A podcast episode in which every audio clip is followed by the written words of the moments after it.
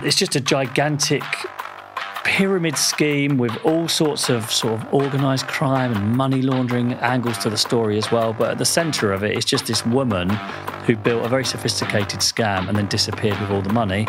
And then the FBI, you know, finally put her on the 10 most wanted list uh, just about three months ago. Hello there, how are you all?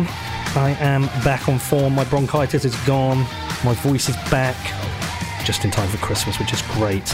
Anyway, welcome to the What Bitcoin Did podcast, which is brought to you by Gemini, the only place I'm using for buying Bitcoin. I'm your host, Peter McCormack, and today on the show, I've got my buddy Jamie Bartlett back.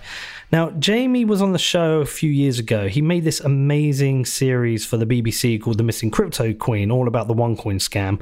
And I know a bunch of you struggled with it because uh, we've got similar English voices, and I think some of you didn't know who was talking at times. Just to help you, uh, Jamie's a super smart one talking about the scams. But since that show was made, we've had all our own bullshit going on with FTX and that kind of stuff. But Jamie's still been following this story. He's still been chasing down Ruja, who made it on the FBI's 10 most uh, wanted list. He's also released a book. Um, so it felt like a good time to get Jamie back on the show and talk about this again. So absolutely fascinating work. If you haven't listened to the Missing Crypto Queen, do go and check it out. It's in the show notes. Go and check out the bonus shows he's made recently. Also go and check out his book. Uh, yeah, and if you've got any questions about this or anything else, please drop me an email. It is hello at whatbitcoindid.com. Jamie, good to see you again. Yeah, good to see you. How you doing? I'm all right. I think uh, last time we did this was in your front room. It was, wasn't it? Yeah. Yeah. Oh my god, forgot about that. Yeah. Pre, Pretty pre, nicer now, isn't it? Where you are. yeah, pre pre COVID. So lots happened since then. That's right. Yeah, yeah. It's God, it's a long time ago now. Yeah, and it's uh, and you've bought a football team in the meantime, so Both lots of them, yeah. changed. lots changed. And we've got Danny with us. Danny now Yeah. travels with the show. Yeah, Great to see you, Danny. good to see you. Were you producing the show when Jamie was on it? yeah, yeah. That was the last time we did it on Defiance, though, rather than what Bitcoin did. I think we did a bit of both, didn't We we? did both, yeah. Because I'd also re- I, I was really into radical political movements, crypto anarchy as well. Done a lot on that, and you, I think you were really suddenly getting into all of that as We, well. that was a book you'd written. We covered. yeah, that's it. Yeah, and then but we did the one coin scam as, a, as a show on its own on mm-hmm. what Bitcoin did. It was a popular show. yeah. All right. Oh, good. Yeah, yeah. show I at the thought you meant the crypto queen was a popular. Well, we know that's a popular Yeah. show. It's BBC. Come on, man. As I said, I was at your book signing. It wasn't really a book signing, though, was it? No, it wasn't a book. So tell the story. Where was this? It was at the acceler. What was it called? The accelerator event. It was. It's in sort of central London, sort of the city. yeah, one Um, of those kind of uh, buildings where lots of really fashionable, cool people work, and you've got no idea what they do for a job. Yeah, that's it exactly. And actually, I was doing a talk about OneCoin, and then the organizer said to me, "We've actually got quite a controversial host of the event after you. He's called Peter McCormack." and I was like, "I know Peter." Why were you controversial? Uh, I, I actually don't think they fully appreciated what they asked me to do and how it was going to turn out because you were chairing a kind of debate, weren't you? Well, so it, firstly, it was Jamie giving a talk, an update on. Uh, correct me if I'm wrong, but as an update on the missing crypto queen because your book's out now. Yeah, that's so It's, a it, talk, yeah. it's like a. He's basically on a book tour, right? Yeah, something like that. And had an interview with a guy about it, gave an update, and then they wanted to follow it up with a kind of debate about uh, crypto as And such trust. and trust. And they asked me to share it, to share it. And then they obviously sent me through the list of people who were on the list. And it was just, uh, there's like a guy from Bitpanda, but basically a bunch of shitcoiners. and so anyway, they, they, they got us all on this call beforehand to try and prep it. And, and the girl who was prepping it, she wanted to say, she was like, What are all the questions we're going to ask? And I was like, It doesn't really work like this because in the environment you want to ask questions. And, and she was getting really nervous. And I said, Look, listen, I'm going to be honest with you because, like, this is what I do. It's my job. So I'm just going to turn up and ask questions. And even if I agree with you, them with you in advance, I'm probably just going to change it. So you just got to accept I'm just going to turn up and do it. Or you can just, like, remove me from it. And she said, No, okay, you do it. But, like, just don't get me in trouble. and then maybe, basically, I, I, I definitely upset a few people. It was the it was the Peter McCormack show, basically. It ah. was it was, no. but a lot of people were there to see you, I think, as well, because you know they all listened to the podcast, and I think in the end as well, it, you go to hundreds of events about crypto and trust and this, that, and the other, and Frank, like most of them, you don't remember anything. At least people would remember because it got a bit heated. You were did. saying like you're all a bunch of shit coiners. Well, as- not not in those words, but you know, you were sort of cutting through some of the crap. And, uh, yeah, it was brilliant. People loved it. Do you know what it does? We spoke about this on the way. I don't know if you remember in the interview we did the first time, I said there's different levels of scam because there are certain people who call everything a scam. If it's not Bitcoin, it's a scam. You know, even to the point of people's oh, it got ridiculous. Owning a chair is a scam. You should sell it and buy Bitcoin. Like, but there are different levels of scam. There are outright obvious scams like OneCoin where there is no blockchain. It's never going to exist. It is just theft. It's designed originally to be a multi-level marketing pyramid scheme, basically, Exactly. using crypto as the branding. And there, there's lots of those that exist in Mm. crypto, let's say crypto wide. Then you've kind of got what I would say is like a semi scam where they have got a blockchain, they're promising it will do something, they sell a bunch of tokens, pre mine them, sell them off straight away. Nobody ever, ever, ever makes any money Yeah. unless they're in. Then you've got what are just shitty ideas Yeah, totally. which may be you know something like I would say Solana is just a shitty idea. So, now some people call that a scam. Some people say it's a shitty idea. Um, I say it's a shitty idea because it's not decentralized. It keeps stopping, and then you've got other things like Ethereum, where I think it's a genuine attempt to do something. Like there are people who genuinely believe they can build useful applications on it, and also even though I hate it and I wouldn't use it, or I don't like it, there are things, useful things on it. There are. I've just read an article about people in Argentina who are using Tron, which some people call a scam, but they're using the dollar stablecoin on there to protect their income because the peso is Yeah. so fucked. So I find it hard to call that a scam when it's actually Yeah. supporting people's lives. And you go all the way up to Bitcoin, which some people actually Yeah, call a scam. yeah, yeah. But there's all these different levels, and my problem is, is the further you go to go down the scam, the more I think they use something like Bitcoin and blockchain as a cover for it actually being a scam. And you know, I only care about Bitcoin. So when I was in that environment, you had these people talking about blockchain solutions for blockchain for voting. I was just like, I just want to go and say, look, it's all nonsense. Convince me otherwise. So I was a bit, I was a bit mouthy. That sounds like you. yeah, Yeah, it's uh, it's very true though about the layers of scam. It's really important because I think we talked about this before. The problem for the OneCoin investors who did not understand any of the tech of any of it, like they weren't crypto investors at all. They just had heard about Bitcoin in the newspaper or something, and they, their friend told them that they're in on the next big thing. If because they just would look around and see everyone calling everything a scam. Yeah. So when people would call OneCoin a scam, they'd be like, "Yeah, but whatever. You call Ethereum a scam, so what's the difference? So that's why the language is quite important about like that's a pump and dump scam. This could be accountancy fraud, not actually really a scam on an exchange site. This could be, you know, a good idea, like you said, but that's or a bad idea, but that some people do believe in. That's not quite the same. So you you got to be really precise with the language on this, otherwise it ends up. Unfortunately, sucking a load of people into actual scams. we were talking on the way because we re-listened to the last two episodes just as The a new refresher. ones. Yeah, as a Yeah. refresher. Yeah. And Frank Schneider was on there. Yeah. And you had that moment with him where you were asking Yeah. about how did he not know? Come on, this is common sense. Uh, and Danny was at that point in agreement. I said, "Let me tell you something. If I launched one coin and I called up my dad and said, Look, dad, I'm doing this project. I need your help. Can you help me with it? And he said, Yeah. I said, Look, I need a manager. I need you to manage my diary, you know, to book my hotels, to do all this stuff for me. Will you come and work with me? My dad would say, Do it. And, I was, and he would probably travel with me and do those bookings. And even at the point where I could explain it to my dad, he'd be like, Oh, that sounds great.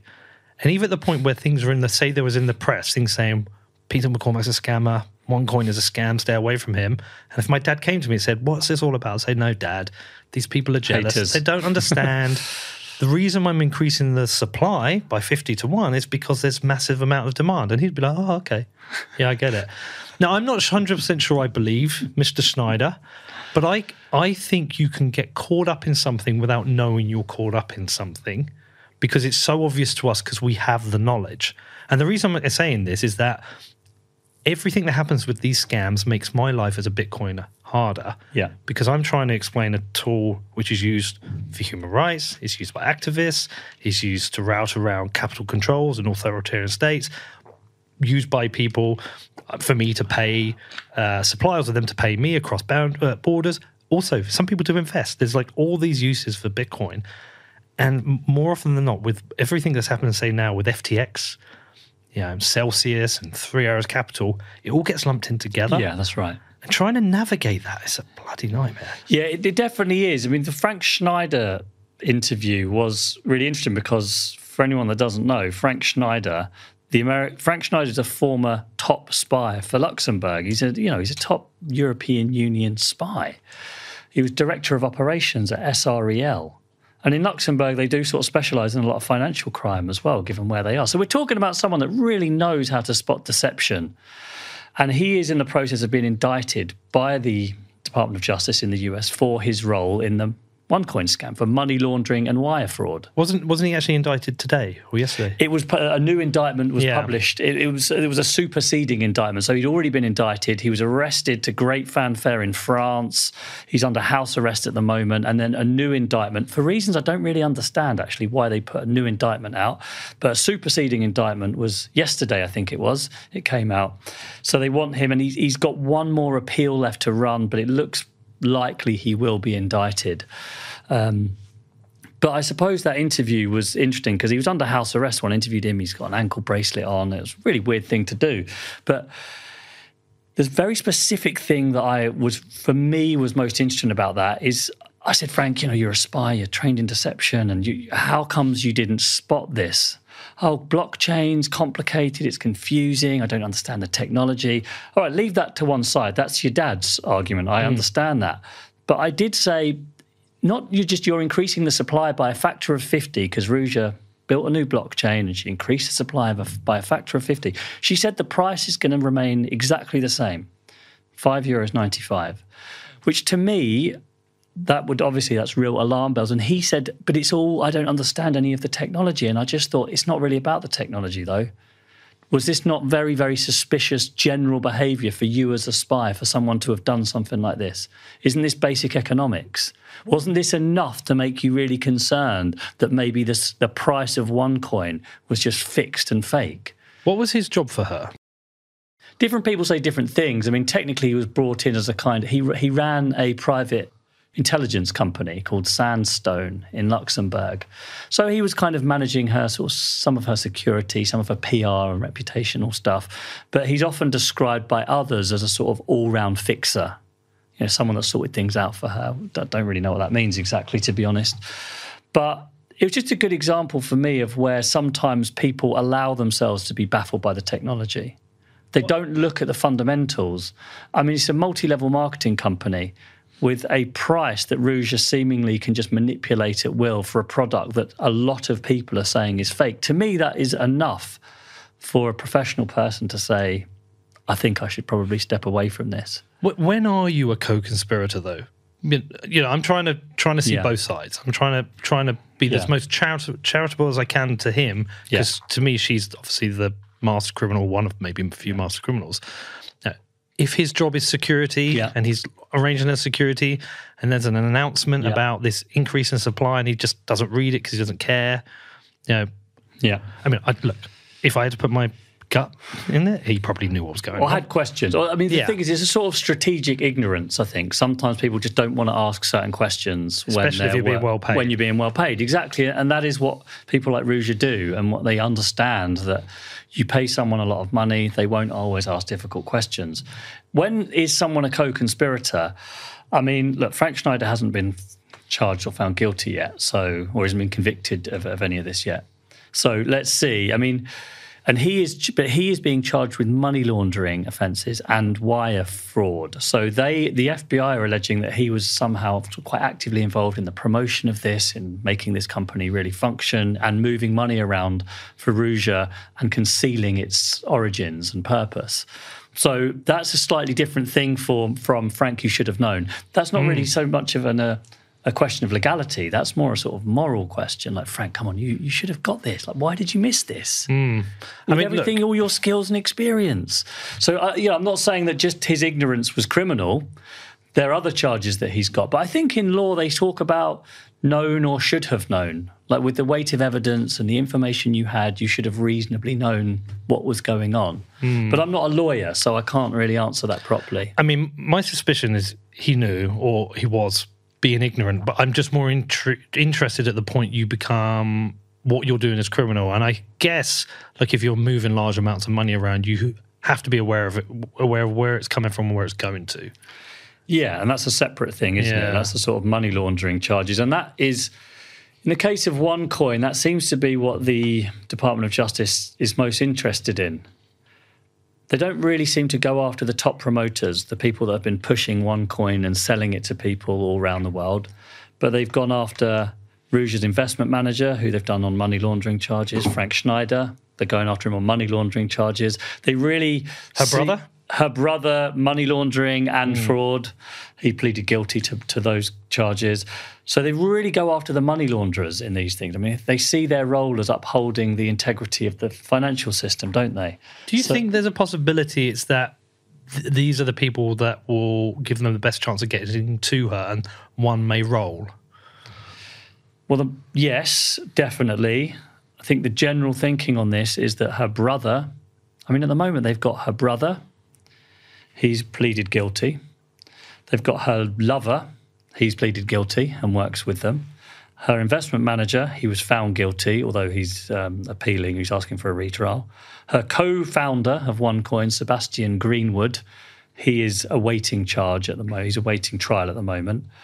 Um, and now they're going after her senior advisor, Frank Schneider, this Luxembourg spy. These are really the sort of top people. It's just her. She's the only one left. But the big thing that's happened since we spoke is that that the FBI put her on their 10 most wanted list, which shows they really do want to get her. What was it? A five thousand dollar reward, which no, that was the Europol. Yeah. Europol put her on the Europol put her on their top ten most wanted list or their most wanted list. They don't have a top ten, their most wanted list. And then about two weeks later, the FBI puts her on their most wanted list, and but they offer a hundred thousand dollars reward. when we saw that five, we heard that five thousand dollars, well, five thousand euros, we're like, huh? Yeah, that's a bit weird, isn't it? But the thing is, that even the hundred thousand dollar reward from the FBI is an interesting number because they know, like, if she's being protected by some wealthy oligarch, they know hundred thousand dollars isn't going to mean anything. Mm.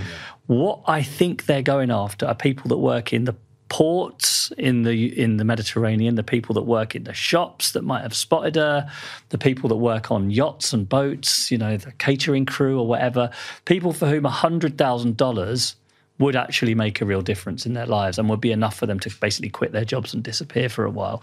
So that's why I think they've chosen $100,000. I asked the FBI about it because I interviewed them for it. Um, and they sort of hinted at that. But she is now, is she the only crypto scammer on the FBI's list? She's presumably the only crypto scam that's ever been on the FBI's 10 most wanted list. I, yeah, I would have thought so. I mean, she's not the only one under the uh, investigation by the FBI. We- We'll talk about that one later. Yeah. Do you know what we should do? Sorry, because it was. I mean, it was 2009, but when you were last on the 19, show. 2000, sorry, 2019. 2009 was when Bitcoin was uh, released. Uh, 2019. So it's been a while. We've got a few more listeners now. I bet some haven't even heard Yeah, of yeah, right. or know what it is. What's the just like a quick TLDR on it Yeah. all? The quick story is Dr. Ruja Ignatova comes out of nowhere in 2014 and says, You've all missed Bitcoin, and Bitcoin's for criminals and anarchists like Peter. You know, it's not going to be for ordinary, non technical guys. It's you know, drug dealers and all the rest of it on the dark net. So I've created something better. It's called OneCoin. It's really simple, easy to use.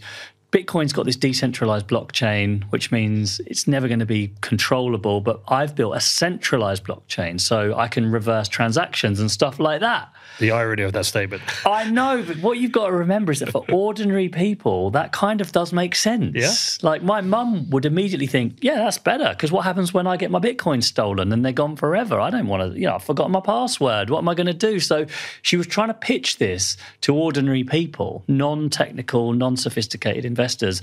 But she also sold it through multi level marketing. So like Amway or Herbalife, you know, you buy you you buy some one coin, then you sell it to your friends and family, and you get a commission. So this thing then just takes off so quickly, and by 2017, she's got a million investors from 175 countries who've put in over 4 billion euros into this. The price of one coin keeps going up, but she keeps saying it's not available to trade yet on Kraken or Poloniex or one of these, but it or Binance, but it will be soon. That day never comes. October 2017, she gets a Ryanair flight from Sofia, Bulgaria to Athens, Greece, and just disappears into thin air. She's gone with at least 500 million of investors' money. That's what her brother says, but it could be more than that. And she's been missing ever since. I mean, and really, the whole thing is just a pyramid scheme.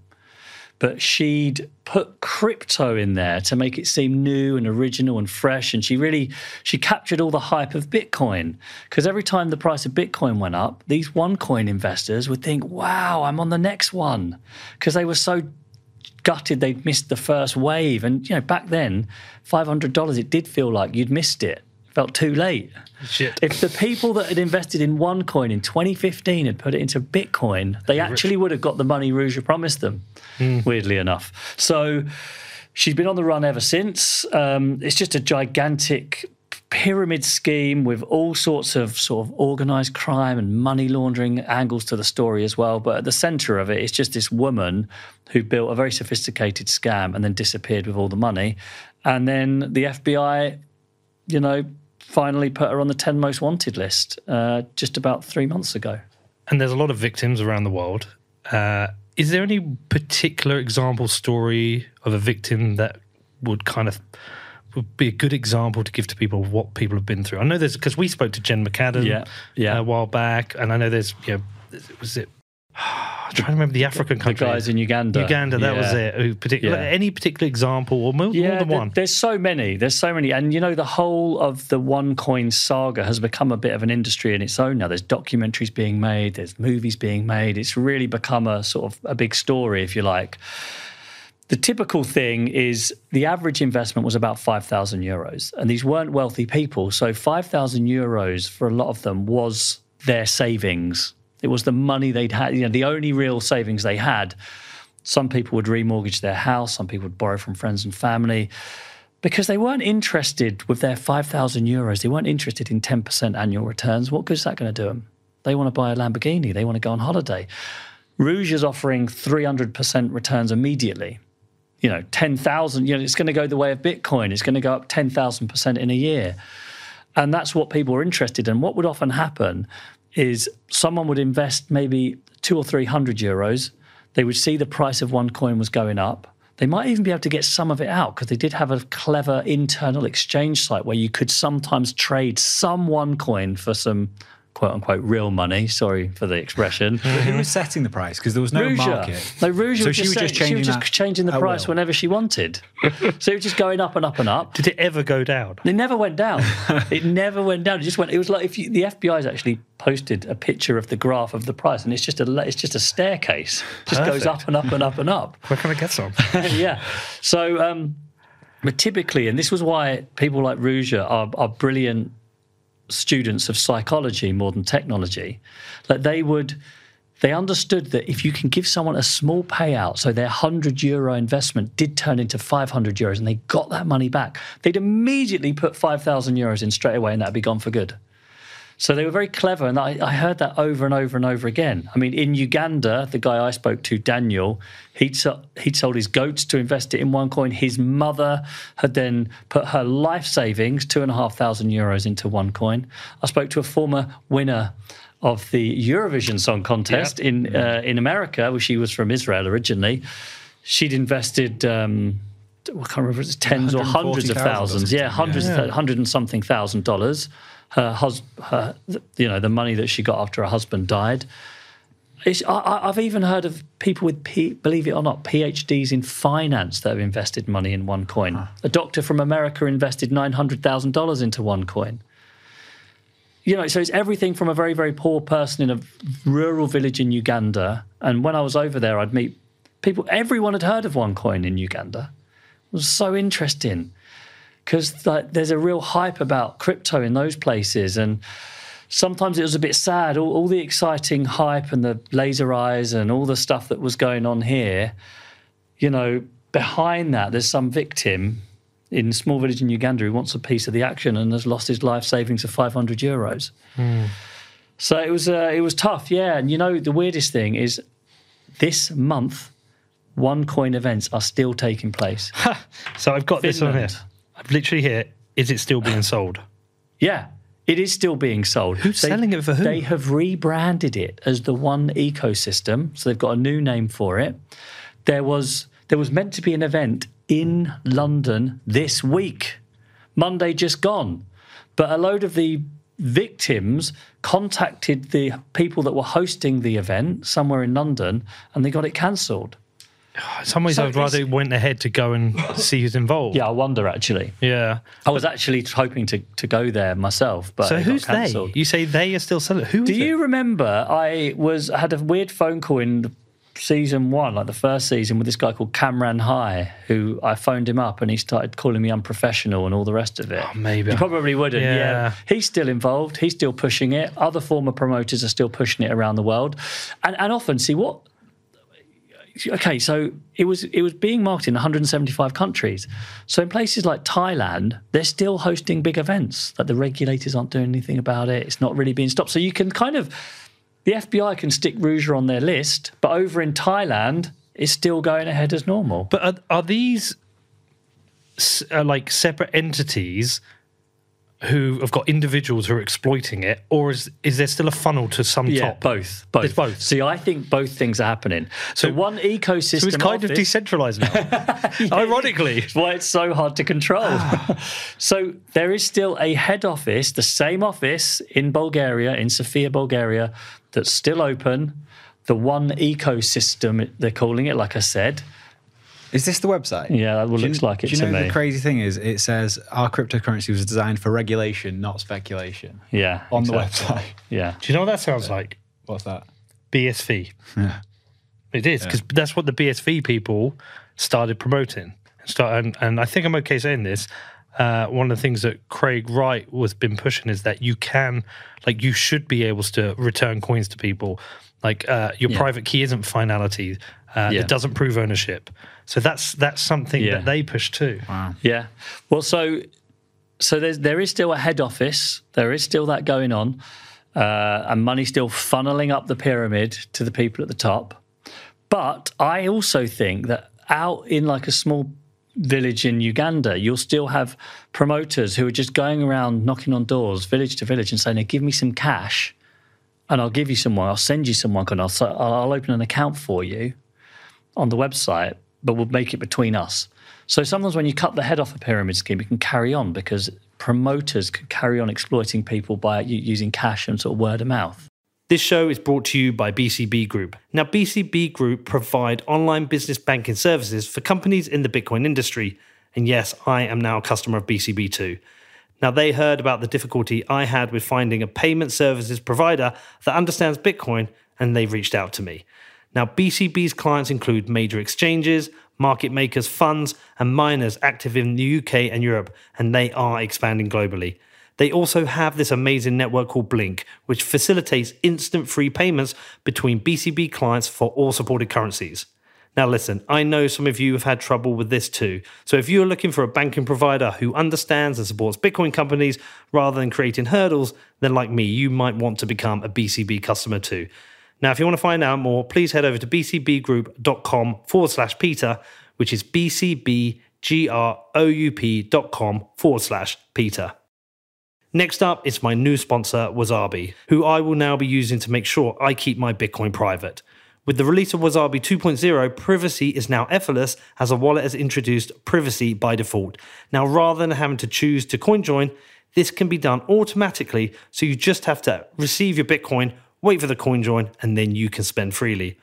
All the magic happens automatically in the background, which is a massive UX improvement which you know, that's always something I care about. Now, you do get additional privacy through Tor integration into Wasabi so you don't leak your IP address. There is also no more minimum denomination, so you can coin join any amount and there is no change, so any amount you receive from a coin join is private. Now, privacy is something I am definitely taking more seriously, and with the recently released Wasabi 2.0, this becomes so much easier. Now, if you do want to find out more, please head over to wasabiwallet.io, which is W A S A B I W A L L E T.io.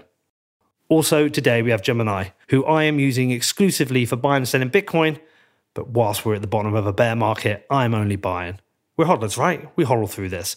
Now, I have been using the Gemini app for buying the dips all through this, and I've also set up my DCA with twice monthly buys of Bitcoin. Both the app and the website make buying and selling Bitcoin super easy, and Gemini have invested in building leading industry security since day one. Gemini are also running a special offer for listeners of What Bitcoin Did. All you need to do is head over to gemini.com forward slash WBD, and new customers will get $20 in Bitcoin when they trade over $100 or more on Gemini. Now, if you want to find out more, please head over to gemini.com forward slash WBD. That is G E M I N I dot com forward slash WBD. I wonder if someone's even created like a, a one coin token. Uh, maybe. Have a look because I wouldn't be surprised because you it'd be very easy to create that as well. Yeah. So, God, there's so many places to go with this. Uh, so they still have an, uh, an office in Bulgaria. Yeah. Why have the Bulgarian authorities not closed this Okay, down? well, I can speculate about this. Yeah. Because if you've if you've heard the last episode of Yep. the podcast, we find that Europol meetings where the Americans and the British and the Germans and the Dutch and the Bulgarians and the Dubai police were all there sharing information about OneCoin. They're investigating OneCoin. This is before she disappeared. The, the meetings from those minutes from the, the minutes from those meetings, the PowerPoint slides from those meetings found their way to Ruja within days of those meetings happening. So we speculate that one way that happens is through Bulgarian off officials at those meetings were somehow getting that to Ruja. So You- you're whispering it. We're just going to turn it up when we release it. just got to be careful with my words. no, no, be careful. And look, if you need someone to check it before it goes out, Um, Yeah. we're okay with that. But you see, so it's it's that. So that's that. It sort of suggests that Ruja is very well connected in Bulgaria, and we sort of know that all along. But it's very mysterious how and who and exactly in what ways and who would be behind this, because it's kind of well documented that Bulgaria is the most corrupt country in Europe. okay. Critics say most countries have a mafia. In Bulgaria, the mafia has a country. You know, it's quite a well known place for organized crime and the government where they're quite intertwined. Corruption's a massive problem. And I think the general belief is that Ruja had corrupted police officers, had some form of protection there. And it's possible that that is why it's still open, why it's still in operation, hmm. because I don't understand it myself. Why they haven't just shut this down and arrested everyone. Yeah, it feels like at this level it would need to go a bit higher than police officers, though. Yeah. Yeah, it's not just about individual police officers. I mean, hmm. there's all sorts of allegations that I can't really repeat because Yeah. it's, it's, do you know why? It's, it's so hard to stand up allegations against named individuals when it comes to sort of rumours of organised crime and stuff. Hmm. Because you, no one talks, no one tells you anything. This is one of the reasons our investigation into it's a little bit stalled. Like, because we need to go to Bulgaria again. And I'm pretty worried about that given the last thing that we reported on with this Europol thing has caused a bit of a stink over there, apparently. It was in all the news about someone in the police is leaking Europol things to Ruja, and there was pressure on the government, and they weren't answering questions about it. So I've got to now turn up there, and they'll see when I arrive on the flight list. And I'm thinking, well, what's what you know, what's going to happen? How So many people were in that room? Do you know in that Europol room? There were different meetings, but usually about twenty or so. So ca- potential candidates are people in the room, but then also there's potential candidates who are people who just move files around, have access right. to files. That's yeah. right. Yeah. Yeah, very mm, okay. So But you know, it, it just make it just makes it again because we've always wondered like why is Ruja so confident? Why did she disappear just before she was about to get arrested? Well, she was having access to these meetings. So the the organized crime part of it is interesting. I've got a few questions about this for you, but one thing I keep thinking about is is she in a position where she's now buying protection? And even if that is a case, at the point where you've bought protection of very kind of scary and dangerous people, Yeah. does there come a time where they then own you Yeah. and you know she needs to be kept protected and maybe it turns to where it's uh, an exploitative relationship with her it's like Yeah. no give us the money I know. yeah Yeah, I, again, I can into bed with the devil. I've spoken to a lot of people about this, and it's a bit of speculation because I, I can't see exactly what's going on and who's exactly behind it. Although the rumor has always been that this one individual in particular called Taki, the the he's the, considered to be the most notorious Great name. drugs trafficker of all time, the cocaine king they call him, the nickname, the cocaine king, that he's somehow involved in this. I mean, he lives in Dubai at the moment. He's someone that's known to have been close to government as well somehow. So this is these are the sort of circles we're dealing with. Um, The question has always been, and I think it's the question the FBI also has as well. Did Ruja start this out with organised crime somehow involved? Like a big plot to launder money and, uh, you know, it's just a clever way of making money for them and for her as well? Or, and this is the one I think is more likely, did, did OneCoin get very big very quickly and then organised crime groups in Bulgaria turned up and said, Hi. Yeah. How about we run your security now? And how about you launder money for us? And in exchange, we'll make sure you're safe. That to me feels more likely knowing Ruja's background and how OneCoin started. I think that's what probably happened. Right. And then those would be the people that would help her disappear. But she'd have to keep paying them to keep her protected. And I spoke to someone the other day about this saying she's now on the FBI's 10 most wanted list. I mean, does this not mean she's more of a liability for people that might be protecting her? Because if they're looking for her, they might find other things. Well, yeah, exactly. Now the FBI have really got their heart on it. Like, because once you get on the FBI's 10 most wanted list, the FBI don't want to be made to look stupid. Like, they don't put people on there unless they think they can find them. They've got a strike rate of about, I think it's over 80 or 90%. They Wow. find most people because they put, I think they put them on there when they know they're going to find them. So, because otherwise, why would you put someone on there that you'll know you'll never get? You look stupid. Hmm. So suddenly, the FBI are nosing around, and all the powers that they've got to do that, it gets harder to keep someone hidden. And again, like you say, like the people protecting her don't really want the FBI snooping around their business. But if there's So- no new money coming, so Well, so I'll just say that Yeah. he said it just will get more expensive for her. Yeah, It's not that they would get rid of her; she just has to pay more. So she they she has to be in control of the money. She has to still have access to millions of dollars to keep herself protected. And that is going to get harder and harder and harder to do, I imagine, with the FBI now really onto her. So I don't know. There's a lot of rumors around. There's rumors mm. that she has been killed. There's rumors that you know. I, I my last theory on this was that she was floating around on a boat in the Mediterranean, off and on land. But is that now still true? The FBI is onto her. I don't know. there's a rumor she's now a man. There is a rumor that she's now a man. There's, uh, oh, I've heard every rumor. Yeah. I've heard every rumor. I mean, rumored that she was around London a lot as well, but never been able to. I've had lots of. I've, the funny thing is, people are absolutely convinced they've seen her. I get phone calls all the time. Actually, I definitely saw her. She was in Heathrow Airport. She was. I saw her in the car. I saw her here. She's in a shopping centre in Australia. She's somewhere else. People are absolutely certain it's her. But the problem is, a lot of people look like Ruja. That happened with Madeleine McCann. Yeah. That yeah, happened yeah, with yeah. Tupac. Tupac. yeah, with Tupac, Tupac. Yeah. you know that Yeah. happens. And Lord Lucan before that, I guess. Yeah, the, although the the Aston silver Aston Martin with the number plate was kind of interesting, Yeah. But the, on the, on the organised crime thing, Yeah. and you might not want to talk about this, so if you don't, well, I understand. But how much consideration do you have to make for yourself right now?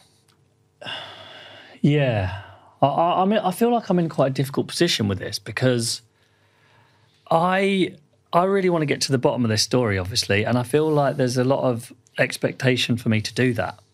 I'm lucky that I've got had millions of people listen to this podcast, are interested in the story, reading the book, all the rest of it, and, and they look to us to be the ones that are going to solve it. But I don't want to get myself killed for it. Hmm. You know what I mean? Like I don't, I, as much as I want to find her, I don't want to end up See, I see it slightly differently. Like, like as a mate, I you know want you to be okay, and I want you to keep doing good investigative journalist work.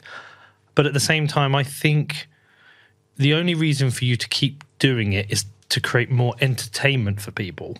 But like, this is now in the hands of the right people to solve it. We've got the resources to do it. So I don't think you should feel any obligation Yeah. to carry it on. It's not an obli- It's not so much an obligation. I, I guess I feel very lucky that that so many people want to listen to our investigation. Yeah. And there's a part of me, obviously, having done it for so long, I just want to see it resolved. Hmm. If I'm perfectly honest with you, it's a bit frustrating for it to be up in the air all the time, like constantly hanging over me. Where is she? What's happened to her? I would be so happy if I got a phone call tomorrow saying the FBI have got her. You can, it's over mm. and I can go to America and sit in on the trials, watch them unfold, and I don't have to worry about it anymore. And I can, I'll move on to something else. Mm. But all the time it's out there and she's somewhere, I feel like it's, it's sort of annoying for me. Dedicated so much of my life to it. I can't really just easily walk away. So I'm trying to walk the right, you know, walk the tightrope. I'm not just going to walk away because I'm scared. Yeah.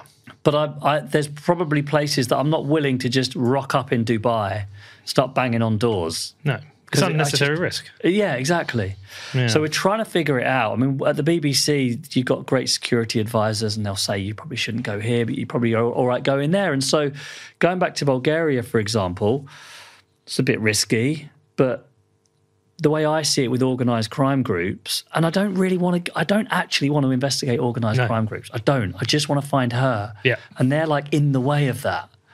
And so I don't want to, I, I like, if you're listening, organised crime groups, I'm not interested in you lot. Just tell, tell me where she is, and that's the end of it. Yeah, this show's actually quite popular in the uh, uh, underworld of Bulgaria. Right, that's good to know. Yeah. She might be listening. Well, it's only criminals that listen to Bitcoin shows. Yeah, of course. yeah. So the um so like for example, part of the thinking is organized criminals are are very very clever business people. They're not stupid. It would be more trouble for them to get rid of me. Mm. Wouldn't want to do it. It'd be mm. idiotic. And they're smart people, so they probably will leave us alone because why would they want to draw more attention to themselves? So you think, okay, well that's good. That's quite safe. So I feel confident with that. But it, yeah, it's a bit. I mean, it's a bit nerve wracking. Mm. Have you received any threats? Nothing, nothing serious. Nothing serious. No, I'd like to tell you that I, you know, that I have, and I'm really brave. But no, they just, I just sort of get left alone, left to get on with it. Yeah, I mean, look, Paranoia in your head, though, isn't it? Sometimes it, it can freak you out in your head. You can imagine all sorts of things, and that can be just as, just as scary. Well, look, I listen. I mean, I listened to the original series and we made a podcast, and that was great. And then I've listened to these two additional ones, and honestly, on the way down when we re-listened to it, I was like, just thinking more of a, you know, as a mate, like, I, you know, this, there is some serious people involved, and Yeah. I just, on a personal perspective, I don't think there is an obligation. But what would you do if you're in my position? Just walk away and leave it? No, it's. I put it a different way. I think if you felt like walking away, there should feel there shouldn't be any guilt. Yeah. I just don't think. I, look, I went into the Venezuelan slums without security because I found it exciting. Um, uh, I think you should do whatever you want. That's Yeah. it. That's it. You, if you want to carry on, carry on. If you don't, Yeah. don't. But don't feel an obligation. You've materially contributed to the investigation, and if and when she is found, then you will have played a major role in that. I just don't think you have an obligation to the audience Yeah. to find her. That said, I can imagine if I was you. This is like there's a niche now. Yeah, that's what I'm saying. Yeah, It's- and that's it's different. Just hanging around around me all the time. Hmm. Everyone wants to know, and I want to know, and I want to know. I mean, I've been doing it for four years now. Imagine one thing for four years, and it's so infuriating because it could be any day. I could I, every every now and again I expect my phone to ring and someone say, "Oh my god, have you seen the news? They've got her. It's brilliant." I'll be so bloody pleased because I feel like I, I, I you know I could I could wrap it up. I kind of want the phone to ring one day and it's her talking to you. yeah, I'd love that too. but originally, I think my expectations changed because Yeah. when we started this, I really thought there was a chance that we'd find, like, you know, tap on the shoulder, get a sighting of her. But now, with everything that's happened, I've, I've got to be realistic. I'm not going to knock on a door and she's there. I'm not going to spot her in a building somewhere. So it's more just, I suppose, just working out what we can now do without getting ourselves in serious danger. And there's a lot, there are a lot of things we can still do. Is it a case that the more you investigate, the more information you find, which gives you more leads, which starts to then make it feel even harder? Like, a where do we bit. go? Yeah, a little bit. That is very true. Yeah, and it's it's that's that's a problem. You've got to know where to stop because you can follow this story in a million different directions. Um, so yeah, you, and and the, the reality is as well for people that listen to this, they don't actually care that much about organized crime or money laundering, or because you've heard it all a million times. They just want to know where did she go, where is she now. You want to catch the That's baddie. it. Yeah, that's it. And I'm very conscious of that. So I could say, you know, when podcasts go off on these little tangents and they're like, okay, let's do an episode and it's going to all be about organized crime and how it works. Mm. People don't care. They just want to know what happened to this woman. So I've got to be a little bit um, we're trying to only put episodes out now which are really about that, like getting closer to it. That well, that was a good thing. It doesn't feel stretched out, and people can do that. And it could feel like, oh, here's another ten episodes, and Yeah. you're really kind of dragging it out. And although I did think, you know, when you made uh, episode eleven, once you got the um, the, the memory memory stick. stick. you could have ended on that because I was like, I want to know what's on that memory stick. that that would have brought, brought me into another episode. Yeah, but you've got to wait for ages and you'll have forgotten about it by the time Yeah. it comes out. That's the thing. so where now? What now with it? Where do you go with it now? Or is that like, do we have to wait? You have to wait a little bit because of all the things I've said. Right. We've got to work out what we can say and what we can't say. Basically, the way we left it is we went to interview this guy, Frank Schneider. He's under house arrest in France. Um, he gives us a memory stick and basically says, "This is this has got the answers. This is going to help you find her." Talks about loads of other stuff that we haven't really gone into, and and we are still combing through that. Three hours of here's one of the strangest things that for anyone that didn't listen, and the the, this, the whole story is very Netflixy, I suppose. Hmm. Dr. Ruja's boyfriend ends up working for the FBI and then records the phone calls that he's having with Ruja before she disappears. But what he doesn't realize is because of these Europol things, Rouge knows that the FBI are onto her. So she's recording the phone calls as well. And Frank Schneider gives us a memory stick with three hours of phone calls right up to the point she disappears between Ruja and her boyfriend. And we're still combing through all of that for little clues, but both sides, they both know that the others, you know, they both suspect mm-hmm. that the other's recording. The, so the whole thing is so strange. There's loads of. The other thing here is like loads of documents about companies and things like that. And who wants to listen to a podcast episode that's about company X was owned by person Y who owned another holding company in the British Virgin Islands? And that can also, that can, but yeah, but You say too that- much of that and it can get quite boring as well. So we're Yeah. working through it all, trying to figure out how does this get closer to her? But in London, you did put up a slide about the structure of the companies. Yeah. And that was fascinating. But it's five minutes. Yeah. and maybe that works because we had the visual Yeah. that you can see about Yeah. this kind of crazy structure. I was thinking one of the questions I had on the way about this all is like, is there in terms of personal finances for me, right? At the end of each month, I do my personal finances. Right. And I've got bank account A, I've got this, bank account B, I've got this, savings, I've got that. And on my Bitcoin side, it's like wallet A's got this, wallet B's got that, wallet. C- And I just know where everything is. I just keep an eye on, yeah, I know Yeah. what it all is. Is there like a master account for where this money is? Because it's, it's clearly distributed everywhere into assets, accounts. And if so, who manages it? Or is it separate? Like, I'm really intrigued to how she's managing the flows of those money, the flow, flow of that money and the pots of that money. Yeah, it's very complicated. I'm still trying to work it out myself, to be honest, because you've got all the, the four, let's say four billions invested. I calculated that about a third of that went back out in payments to the multi level marketers Ah, okay. because you got commission payments. So you're getting your 10% for every OneCoin package that you sell. So she had to come up with a very clever way of paying tens of thousands of people every week the money they'd earn from selling OneCoin packages to other people. And did she pay that in dollars or was she paying that in OneCoin? She paid that in 60% fiat and 40% OneCoin. the whole thing's really complicated. so there was all of that she had to deal with and worry about. And she had, t- you know, accountants and all sorts of things. Her boyfriend owned a bank. And I think the boyfriend's bank was providing credit cards, but it's all very, very complicated. But then there was her own personal wealth. So she's buying houses in Sofia. She bought properties in Sofia. She bought a 13.9 million pound Ken- Kensington penthouse. She had bulletproof Lexuses, all loads of cars. Then she had four $100 million British Virgin Island regulated investment funds. And the OneCoin money that the investors are paying in was ending up being disguised as investments from wealthy European families into these British Virgin Island investment funds, which were then going to buy other companies that Ruja ultimately owned, but it, none of it was in her name. And this was the way that she was turning some of the OneCoin money into sort of legitimate investments that she owned. And then she owned houses in Dubai. According to Frank Schneider, there's a billion euros still out there in bank accounts in China, in Dubai, in Australia, and I think South Korea. But I can't just phone up Chi- the Chinese. I mean, so there's that you hit a brick wall when you're following the money. I know that's the journalistic adage, isn't it? Like follow the money. Yeah, but when you, I can't follow it everywhere. So we're piecing it together, and we're finding things here, there, and everywhere.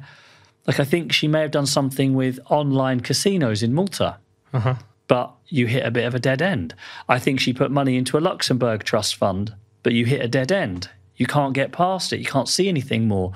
So you piece together little things here and there, but more often than not, you just kind of you you hit these like on paper owners that are, you know, very commonly she would have a, a lawyer would own it for her. Yeah.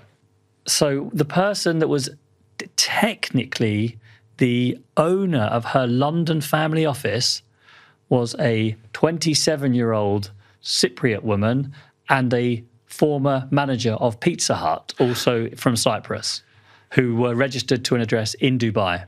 And they were the owners of her London family office. Where am I going to go with that? I mean, firstly, why don't what do companies house in the UK do about that? That's so dodgy looking. Hmm. She like this multi-millionaire crypto genius, and it's a Cypriot a Cypriot Pizza Hut manager who's the owner of her family office in London. Come on, but just no one does anything about it. Well, that's why I'm wondering: is there like a master accountant who's running the back office of all this, who's run running the money flows, who's managing the lawyers? Well, the guy, she was actually quite famous for trying to manage everything herself. Oh, right, But she okay. was very, very clever. I mean, she did she did work in finance for years, and she got a PhD in law, and and she's really, really smart person. But her her American lawyer investment manager, Mark Scott, who was convicted for this, he was the one running those British Virgin Island investment funds. But then she would have had someone else doing another thing over here. She had some lawyers dealing with her property. She had someone dealing with her, her online casino. She had someone dealing with her Sofia House as a different lawyer. She must have employed at least 10 lawyers in different countries who some of them were dealing with this, some of them were dealing with that. So she had she had to kind of have a view on everything, but she had lots of people working for her managing the day-to-day stuff.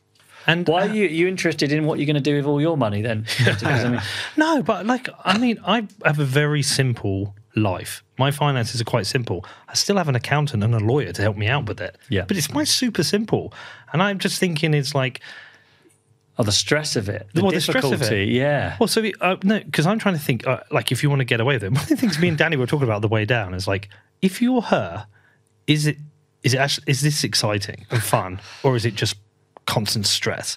Like, is there an excitement of being on the uh, FBI's most wanted list, getting away with it? And are you just living this high life of parties and a yacht and people protecting you and you got your two fingers up? Or is it constant stress? And, Oh, I think constant stress. But, uh, so I, then- I, I, th- I think I think at the beginning, all the early parties, and she had loads of parties. And Tom Jones sang at a birthday party in London, and then she had Bebe Rexha singing at a birthday party in Bulgaria in 2017. You know, all these amazing cars, and she had a big yacht, and you know, she was really was living the high life. But she then had a daughter in October 2016, and she disappeared one year after. And I think the moment she had a daughter, it- it Changed changed. But she, it was stress. It And was is, is her problems. daughter with her? I can't go into all that stuff. Partly because I'm not sure. I don't think the daughter's with her. Right. But I I really avoid too much talking about the daughter because the daughter's just an innocent Yeah. party. I mean, it's, it's public record she had a daughter, so I'm not saying anything super private. She talked about it a lot. But uh, my suspicion is, and from talking to people, that might have changed it from being cool and fun and exciting to just being unbearably stressful. But it was like too late by then.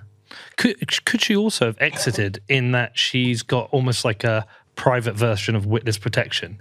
She's gone and bought an ID, a location, and she's just disappeared. And Yeah, we asked definitely about. done that. I mean, she's definitely got ID. She's definitely got all of that stuff. But what I mean is that there's a version where she's still in the kind of like shadows of maybe Bulgaria and hiding Oh, out there. Maybe she's gets get a private jet to Dubai occasionally, and she's got the still they say, people- or she's completely disappeared and gone to some people say, "Here, I got 500 million. I want to escape with 10, 15 million.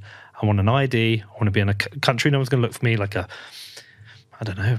South of Chile or yeah, up in Brazil has been yeah. mentioned often. and and I just want out. And I Yeah. want to be left and take all the money. Like that is an option because if it is all, all that st- stress, Yeah. because like I asked about that kind of master accountant, right?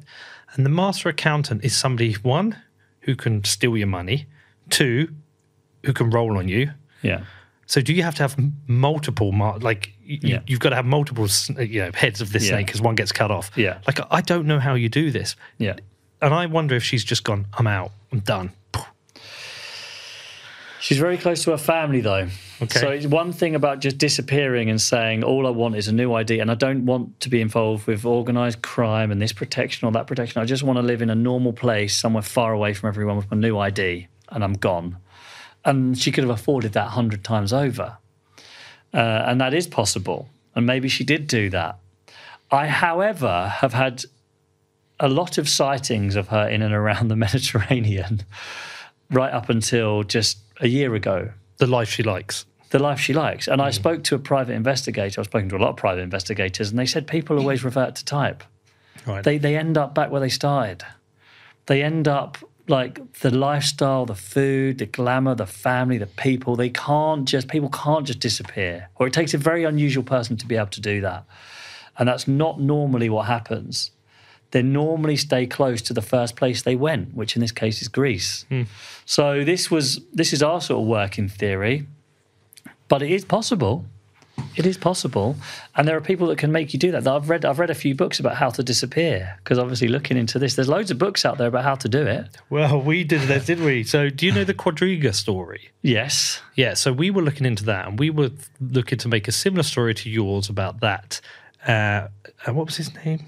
Gerald Gerald Cotten. Yeah, and part of part of the way we were going to make it, I don't mind because we're never going to do it now. 'cause It's too, but we were going to try as part of the podcast to disappear, to actually disappear. You know, I, the only people I was going to let was my family and friends know, and then I was going to try and disappear. You know, it's a lot of work, a lot of planning. Oh, it's a lot of work, We looked yeah. at the books. I mean, I I gave myself a year of prep before I could actually do it. Yeah. You know, siphoning bits of money away, and yeah, it's it's hard lot. work. Yeah, and you one mistake, one mistake, you like lose discipline. I mean, that's the thing that all these books on disappearing say. You've got to have this eye and discipline. You make one phone call, you you know, you make one little mistake, you appear somewhere in public for too long, you contact, you're desperate to contact someone, so you just can't help logging into Facebook to just that could be it. yeah. And a lot of people have said to me, but she it's impossible. She couldn't have done it. She'd be spotted, all the cameras everywhere. But why do we have an FBI's 10 most wanted list and a Europol's most wanted list? Go and have a look at them. Loads of people that have been on the run for absolutely ages. Hmm. There was this British guy that stabbed someone in a bar in London, got himself a fake ID, travelled around Europe for about two years. Hmm. All he did was got some tattoos and grew his hair long. No one recognised him. And then in the end, he handed himself in because it's so stressful, just constantly on the run. Hmm. It's not fun, no matter how much money you've got, the stress of it. So if she is out there, she's living in a golden cage because it would not be fun, especially not now she's on the FBI's 10 most wanted list. This show is brought to you by Fidelity Investments. Now, one of the most regular emails I receive is people asking how to break into the industry. And Fidelity Investments reach out to me as they are looking to recruit hundreds of digitally native associates to their team to help shape the future of money. Now, Fidelity Investments is a diversified financial services provider with more than $7.2 trillion in client assets under administration and over 1.3 million trades each day. And they have also been pioneers in the Bitcoin mining and asset management space. Now, they started in Bitcoin back in 2014 when they entered the mining space and have continued to grow their team and services ever since. And their in house fintech incubator is where the teams come up with innovative solutions to bridge the worlds of traditional finance and decentralization. Now, you have the chance to join them and directly impact how they deliver financial services to their customers. And they provide the resources, training, and development to make you successful in this emerging industry. Now, if you want to learn more about this, then please head over to crypto.fidelitycareers.com. That is crypto.fidelitycareers.com. Next up, it is Ledger. Now, recent events have highlighted just how important self custody is, and Ledger is the smartest and easiest way for you to take control of your Bitcoin. And the world's most popular hardware wallet just got better. Ledger have recently announced the launch of their Nano S Plus. The larger screen makes it easier to manage and verify your Bitcoin transactions, and the Nano S Plus maintains the same high level of security as all other Ledger products. Now, I have been a Ledger customer since early 2017, before I even started this podcast, and I absolutely love the S Plus. If you want to find out more and purchase a hardware wallet from Ledger, then please head over to shop.ledger.com, which is S H O P dot L E D G E R dot com. Next up, we have BitCasino. Established in 2013, BitCasino was the first licensed Bitcoin casino, and they are trusted by tens of thousands of players worldwide. Not only do they have cutting edge security, but they also have fast withdrawals and VIP experiences that money can't buy. With over 2,800 games and tournaments to compete against each other and 24 7 live chat support, Bit Casino is the best Bitcoin casino that you can go to. Now, if you want to find out more about Bit Casino, the first Bitcoin casino to win an EGR award, head over to bitcasino.io, which is B I T C A S I N O.io. And please remember to gamble responsibly. Also, today we have Ledn. Now, from savings accounts to personal loans and even mortgages, Ledn's financial services enable Bitcoiners to experience the benefits of their holdings today without selling their Bitcoin. Ledn only supports Bitcoin and USDC, two of the highest quality and most liquid assets in the industry. They are also dedicated to transparency and are the first digital asset lending company to complete a proof of reserves attestation, which they will re verify every six months. With multilingual support on standby 24 7, Ledn is there to support all your needs. And not only a Ledn sponsor, I am also a customer of theirs too. Now, if you want to find out more, please head over to ledn.io, which is L E D N io. The thing that I thought when we were listening is um, Dubai seems like a place where maybe she could have she could be working with either Yeah. royal family or the state or in some way. Yeah. Maybe they're hiding it. Because do you want to explain what they did with the money? Because that's super interesting. Do you mean the um, the Sort of Bitcoin the- deal? Yeah, yeah. Yes. I don't. This is very, very complicated. Whether this even happened at all, and I'm increasingly wondering whether the whole thing is, an, is itself an elaborate scam within a scam. But it seems that at some point, again, long before she disappeared, Dr. Ruja had 50 million euros or so frozen in Dubai bank accounts. 50 million euros. And it seems that she struck a deal with a sheikh there, although I should say he denies all of this and claims he was the one that was wronged, um, but struck some kind of deal where she hand essentially handed a power of attorney over to him to have control over the OneCoin companies, including the bank accounts with the frozen money, the 50 million that's frozen. Uh, and in exchange, he handed her four memory sticks with 230,000 Bitcoin on them, which at the time was 50 million euros, because this is in 2015. The thinking being, Ruja gets the Bitcoin, and me, the sheikh, with my, you know, the strings I can pull and my contacts, I can unfreeze your bank accounts and keep that money for myself. That all ended up going disastrously wrong. He wasn't able to unfreeze the accounts. He did send a letter or two off to like, you know, the chief prosecutor in Dubai, but the bank accounts weren't unfrozen. Then there was this big legal dispute between Ruja and him about who really owned it and had he overstepped his power of attorney and got very, very complicated. The latest ruling on this, which was just a few weeks ago, I think he now is probably in possession of that 50 million euros of frozen money. I think he has won. All these appeals were going on in the Dubai commercial courts about it, and he has won and now does own that 50 million euros. The question is, did he ever really give her 230,000 Bitcoin on four memory sticks? So. Any in- in- blockchain scanning no, to see any big know, transactions? Yeah, oh, yeah, tried it, tried it, but it was all in on cold, you know, supposedly cold wallets. You know, just it's just a memory stick with access to God knows how many cold wallets. It wasn't ever said. I don't know if any of them moved. I had no addresses for any of those wallets, but this was presented in a Dubai commercial court. You know, like documents where the sheikh signed it. Like I handed Ruja these Bitcoin in exchange. Trust me, Gov.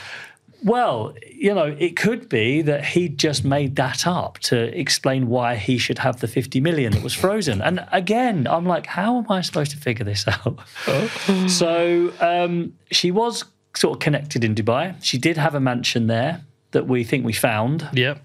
Using some open source intelligence. That was an amazing work. part of the story. So, you know, using just one photograph on Instagram of that brother took, we managed to geolocate the exact place of this mansion that we think she may have owned, but she probably isn't there anymore. We sent some Krispy Kremes around there on like Deliveroo type thing to see if anyone was in, but no one was.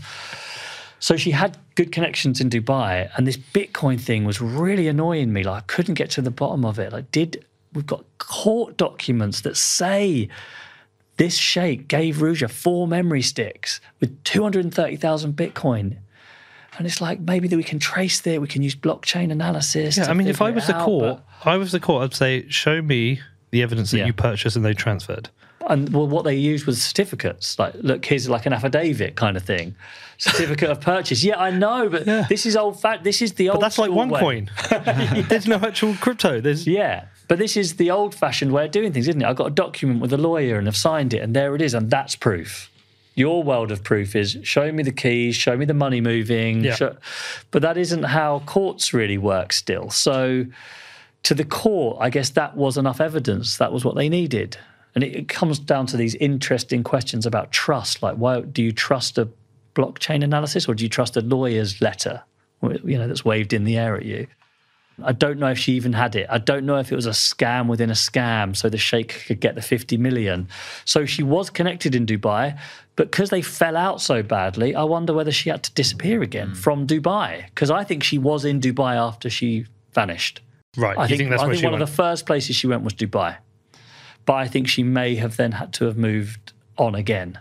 Getting from Greece to Dubai without a passport, how difficult is that? No, she had passports. She had loads of passports. but but you would, they would have. had. tr- oh, so it would have been a fake passport. I think she had fake passports. Yeah. And has, has no one looked at the cameras at the airports? Or, yeah. Yeah, the FBI probably has. yeah. They're And not going to tell me, are people they? even care? Private. I mean, she travelled in private jets a lot There of you the time, go. so this is why it's really difficult. And I, you know, we like the the the the, the last known sighting was basically Athens airport when she landed there on her Ryanair flight. And I said to, I asked the FBI about this. Was she definitely on that flight? You know, or because it could have been misdirection. Because didn't Jan Marsalek from Wirecard, you know, he p- pretended to be on one flight and then went off on another flight. And they basically said, no, we can't tell you, but We we're know. pretty sure she was on that flight. Let's just say that. Mm. So we know she was there, but from that point, uh, it goes a little bit cold. Now, I'm sure the FBI obviously has information that I don't have about what happened then. And if you look at the country, look, if you look at the languages that they've translated this FBI notice into and the countries they've mentioned Albania, Greece, Dubai, Eastern Europe, Balkans, Germany they're all places that were kind of on our radar as well. Hmm. Do you have a board at home with pictures and bits of string that you stand and look at and go No, crazy with? people just do that in the movies. You didn't want to yeah, do that. did- they I did want to do that, but I made it as a podcast, didn't I? So what was the point? The thing that was a massive red flag for me was that the last text message that I think she's known to have sent, I can't remember who was that to. To Frank Schneider. and so they, he they used to speak yeah. in German, and then the last text message was home safe in English. Yeah. That seems like a huge red flag. Well, when you Well- ever hear about a kidnap or a murder and the and the person who's done it keeps texting from their phone for a while, that just sounds like one of those. Yeah. The thing is, it's what's always difficult about this is do I trust Frank Schneider? Hmm. Was that true? Like every the funny thing about this story is you never really know who you trust either. It always comes back down the whole thing about cryptocurrency and Bitcoin to bring it back to your hmm. it's trust. Why do you trust the things you trust? Like, why do you trust money? Why do I trust Frank Schneider? Why do I trust the legal document in the court? Why did OneCoin investors trust Ruja? Like, Ruja had letters from lawyers. Frank Schneider trusted that. Why did he trust that more than the blockchain? I mean, and it's like everything is about trust in this story and why you trust certain things. And it, it does you head in a bit. Like, do I trust Frank Schneider? Is he lying to me about that text message for some reason? I don't know. I can't see the text message. Never, never showed it to me. Are there times where you've kind of got really then? Well, you must have got very frustrated, feel like you don't know where to turn, and like the whole thing's just becoming like a big Yeah, jumbled that's how I feel at the moment. Oh, you ha- you do. Yeah, yeah, I do. Um, and the, the the the I got two things in my head. I mean, one is like, how do I make this into a story?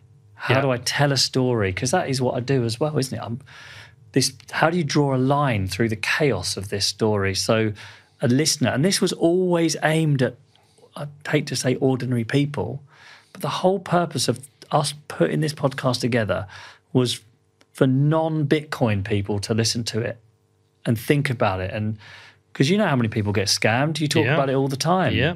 How many people in the UK hold crypto assets? 2.3 million, or it's more than that now. That was the last figures. How many of them understand it, really, properly? Not many. Not many. I mean, I don't, and I've got a show. And how many are losing money all the time because they don't know what they're doing? So the point was, normal people are more and more putting their money into crypto assets for lots of reasons, good reasons and bad Yep. reasons. Can we issue a warning to them about how easy it is to lose it all, the risk of it? We try. Part of my yeah, and I felt like part of my job is. I've got to make this story into something really digestible, easy, simple. I've got to line through the chaos. Got to get people to switch back on, and that's a that's almost like a separate job to can I do the hard work and find where this woman is? Hmm. Have you dreamt the story? Yeah, yeah, dream about it all the time. Yeah, I thought you might. Yeah, all the time. It's bloody annoying. But I, Have you that, found her in a dream? there was that one time I mentioned it in the book where it was the day the podcast came out, and this guy's smashing on my door at three o'clock in the morning, saying, "Get the fuck out of there! Get out of your house!" Banging on the door like this. This wasn't a dream. I was woken up. I thought it was a dream, and I wake up and I think, "Oh my god!" Like these guys have found me already. What am I going to do? So I, I like to the wall. This guy's banging on the door. Get the fuck out of the house! And I'm like, "Oh man!" So I phone nine nine nine. So I don't know what to do really. And I'm actually explaining to the police like that I've just released a podcast for the BBC and I think that they're onto me. And these guys are like, what are you talking about? Ask him what he wants. So I was like, what do you want? Uh, he was at the wrong house. and that just made me so paranoid for the next so many months. So um, that was the closest thing to an actual dream because I, I thought I was dreaming for the first couple of minutes. I was like, what is going on here? But you know what dreams are like? They never help you.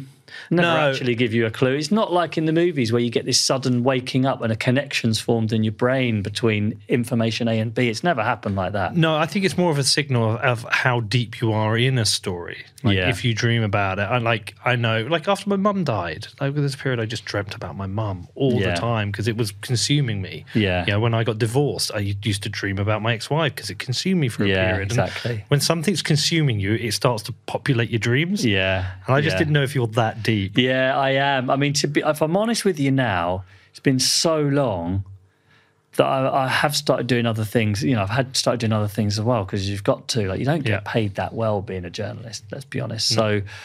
I've had to do other things as well, and and it's and it's it's not as all consuming as it was. It goes in waves. Like when we've got new episodes we're working on, it is non-stop, and you become obsessed, and you see Ruja everywhere. And the danger is when you're writing these stories like me, you get really obsessed with little details. I've got to get to the bottom of where that one hundred thousand dollars went, or what that one person did that's most people for the storytelling element don't care and you've got to try to remember that. So the problem is when you're obsessed with a story is you get in the weeds and you lose like what's more important sometimes which is like what's going to make people carry on listening to this? Hmm. What's the big thing? And I, and I've always found it really interesting. Like I know the story inside out, and I'll go and talk to people about it, and they'll come up or they'll come up to me and say, "I love that story about that missing woman. Yeah, that she's like that Bitcoin woman, wasn't she?" And I'm like, "Oh, you'd like this, Peter." I said, "No, no, no, not not Bitcoin. No, but it was it was one of them, wasn't it? It was like Bitcoin or something like that." And I'm like, "Oh man, the level that people actually engage with these, it's so superficial compared to what you think." Yeah. So you've got to keep it so simple and so basic a lot of the time. Well, I had it recently. A friend got in touch. She was like, "Listen, my boyfriend's involved in a Bitcoin scam. Like, I don't know what to do." And she, uh, I was like, "Well, just send it across to me. And I'll have a look, and I can talk to her if you want." She anyway sends me the link. It's just, it's like a OneCoin. It's just another scam like that. No mention of Bitcoin. None of it anywhere. But she was convinced it was a Bitcoin scam. Yeah. it had nothing to do with it, which it does again makes our life so much harder. Yeah. because she automatically thinks Bitcoin is a scam. Yeah, yeah, yeah. I know, and I, I did try in the podcast to really make that distinction. Yeah. But the thing is, like, the problem I sometimes have is every event I go to, someone says, "Yeah, but Bitcoin's a Ponzi scheme," because new investors are just getting getting fleeced by the old investors, and, and they're paying they're paying the old investors essentially because hmm. they're you get on a, you get in early. There's nothing of any value, and you just the old investors are selling to the new investors at a massive profit. What's the difference? So then you know, try and talk about that and why it's different. Yeah. But it sort of drags you down, doesn't it, a Yeah. little bit? You don't get onto the interesting stuff. But the thing I find most frustrating is the number of emails I get from people who say, My brother's been involved in a scam, my sister's invested in a similar thing to OneCoin. Can you please look into it for me? And I can't. I can't. I, I- it's enough to do one crypto scam and focus on that. I can't look into all of them. But it makes me think that the police, that people don't bother going to the police. Hmm. They're going to journalists saying, please, can you expose this scam for me? Because my brother. Feel bad now. Yeah, but yeah, it's, it is a difficult one. Like, is it your job to do it? Yeah. A little bit, maybe, sometimes, given your position. But it's hard work to try and expose scams because it took me a long time to figure out what was going on with OneCoin. And that's a really simple scam. Yeah. When people say you need to go get into Tether, you need to look into Tether, you need to look into this one, you need to look into that one, I think I just my head hurts. I think I'm never going to figure it out. It's too complicated. Yeah, God, yeah. I mean, we get asked all the time, uh, and there's a, there's certain ones we want to look into, but you know, you, sometimes hmm. also you you got to be very careful of the. Yeah, we talked about this beforehand. I'm not going to get into this now, but there are you can end up in lawsuits Yes. if you call something wrong, you know, and which is a really dangerous position to be in because it can. I mean, certain lawsuits can destroy your life. You have to Yeah. be very careful. even if not just financially, like mentally, Oh, it's mentally, stressful. And and it's like unfortunately, people do use the legal system to silence critics, Mm-hmm. whether it's crypto or anything else. And that had stressed me out a lot with the OneCoin story as well. Hmm. Like a, a lawyer's going to complain about this or complain about that, and you got you do all your work as a journalist to mitigate against that as best you can. And, and I'm lucky because I got the BBC, you know, the BBC's there as well. But for I know that for online critics of OneCoin, they got letters from top London law firms threatening them, and it's very easy to roll over because you think, well, what's the point? You know, what is it worth my money, my life, my stress to do this? Mm. And unfortunately, wealthy people using the legal system to silence critics, it annoys me so much.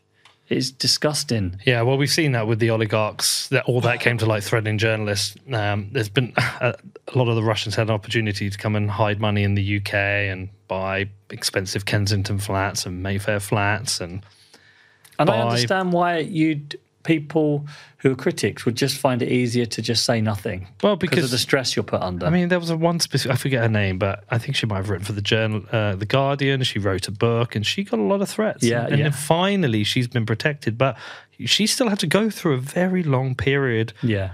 during that to just of stress and cost to try and protect Yeah. herself. Yeah. And I, yeah, it's why I'm like such an advocate of free speech now. Yeah. This is why I talk, you know, but people say, yeah, but what about hate speech? And I said, well, what, what about it? Yeah.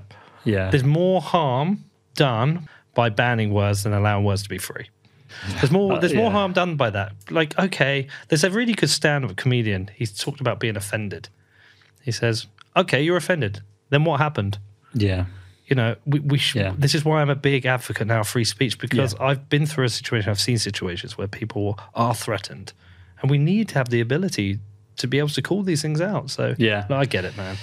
Yeah, I know. Well, and also with social media, there's there is the opportunity now to go out of your way to get offended, but you can find it. And I think Christopher Hitchens has this quote. I can't remember the exact words, but where it's like if people are determined to uh, you know stand on a ladder and peer through their window so they can look at someone on the toilet and get upset by that, there's not much you can do about it. and you know there is that sometimes sort of people sharking around social media looking for the chance to be offended about something and then for various reasons causing a stink about it. But they're not offended, really. Well, it, well, no, not oh. really. But I th- and I think that I think that you when you've when you've been on the receiving end of like being told you can't say something or being threatened to be silenced, you understand free speech a bit better as well and the value of it. Like you also understand it better probably when you're targeted by free speech and you get the sort of hate crime targeted at you. And I think a lot of people talk about it in the abstract and they've never experienced one, neither one nor the hmm. other. And I think once, if you've experienced both, somehow you sort of get a better feel for what free speech is, why it matters, where the limits might be. But a lot of us talk about it just in abstract terms. But I think more of us need to feel it to Yeah. understand it. You know what I mean? And I, I feel like I've felt it I from. felt it. You've definitely felt it. I've felt a bit. And then you become more of an advocate of that side of it. But if you're on the receiving end of loads of hate, you might, having felt it, you might feel a bit like, whoa, we need more limits on this, man. This is like, I'm getting targeted, I'm getting attacked. If we can bring those sides together a little bit, but I'm, I'm with you. Like, I err on the side of free speech always because just the, the overall benefits to society are greater. Yeah, listen, look, I think society has established what words can and can't be said on a on a moral level. I think we've established that, okay? And there are social consequences for saying hateful words and hateful things to people. Yeah. I think society can deal with that. Yeah. But there are deep consequences from banning speech. Uh, protecting the people who you don't want protected, and I, you know the UK is a shit show for free speech. It's one of the worst places in the world. Uh, I don't have the energy to fight it anymore. I've been fighting Yeah. for four years, but I, f- I know there are lawyers out there who are trying to fight this, Yeah. and because the UK has become almost an embarrassment of, of Yeah. with our free speech laws. But we'll, we'll see what happens with that. Yeah, yeah, it's a bigger. It's definitely a bigger thing, but it's interesting how it sort of touched both of our our lives in different ways. Yeah. I mean, in in the end as well, there's there is a danger more broadly about people go around being terrified of saying the wrong thing and getting targeted online because they've said the wrong word or getting cancelled for this or whatever it is.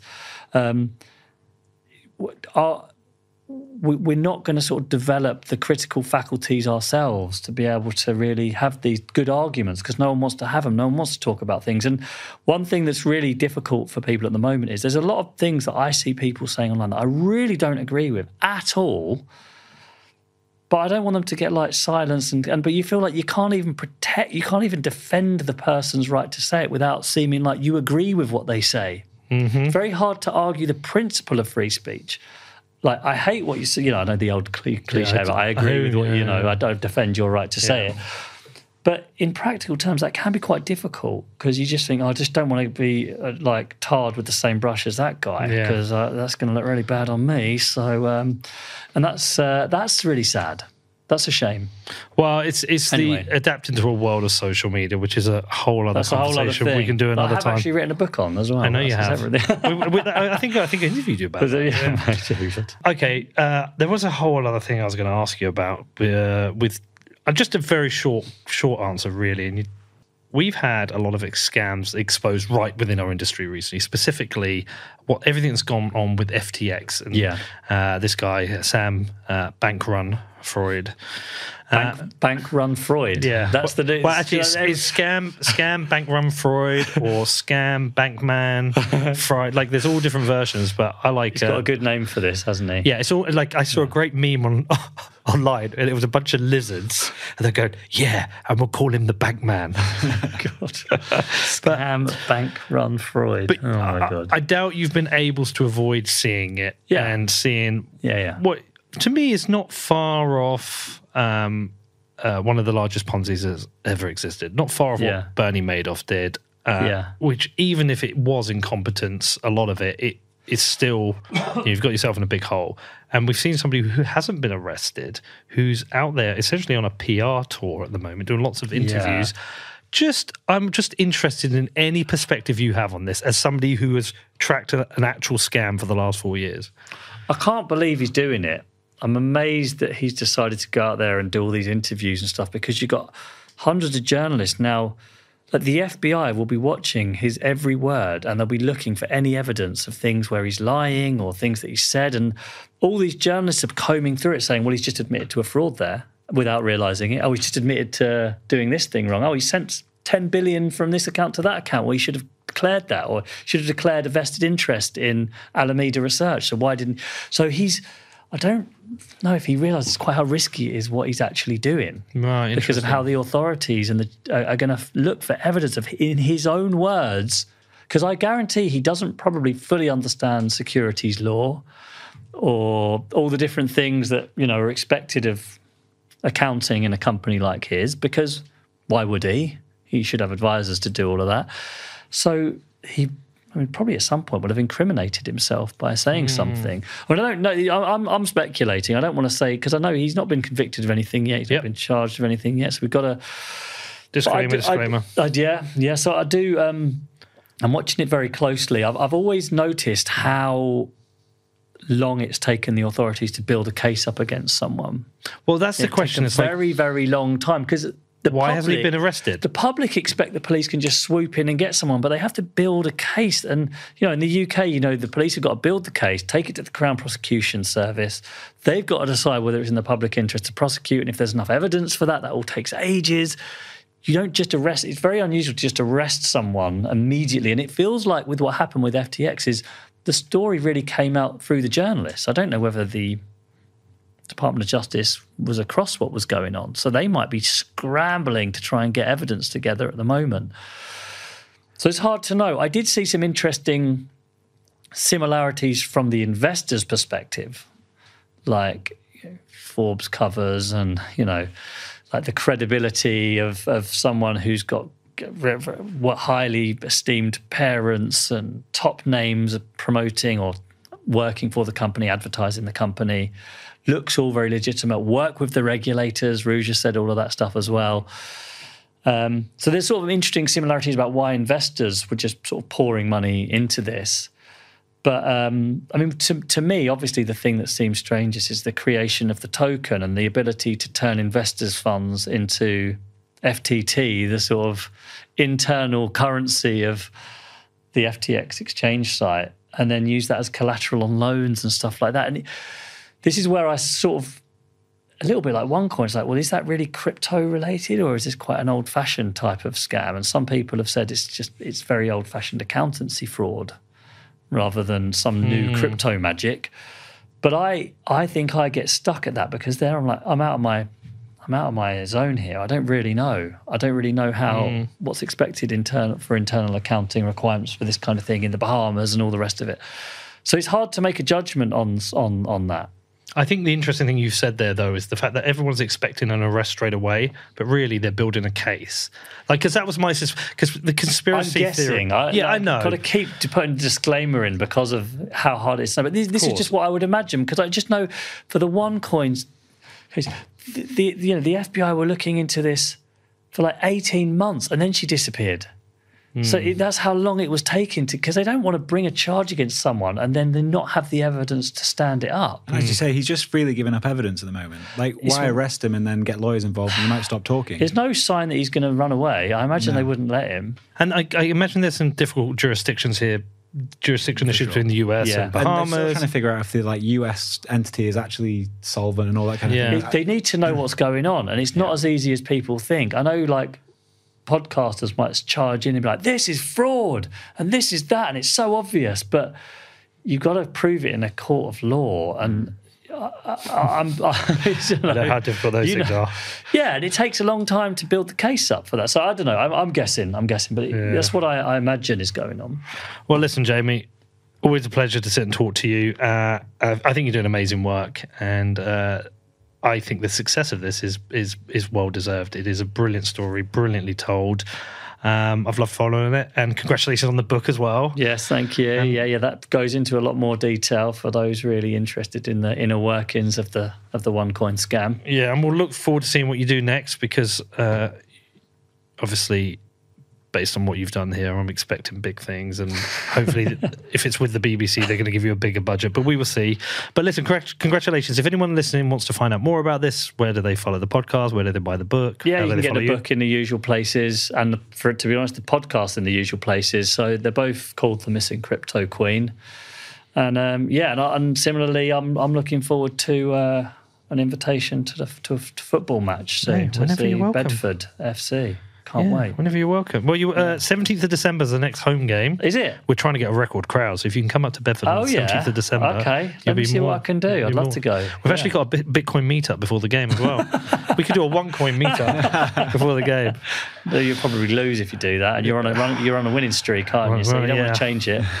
Yeah, we had a streak of 13, I think. Then we lost, and now we're on a streak of eight. So I've got to keep Love that going. But listen, keep going, man. This is amazing. I'm sure we'll do this again soon. Okay, thanks very much for having me. Oh, come on. How good was that? I absolutely love talking to Jamie.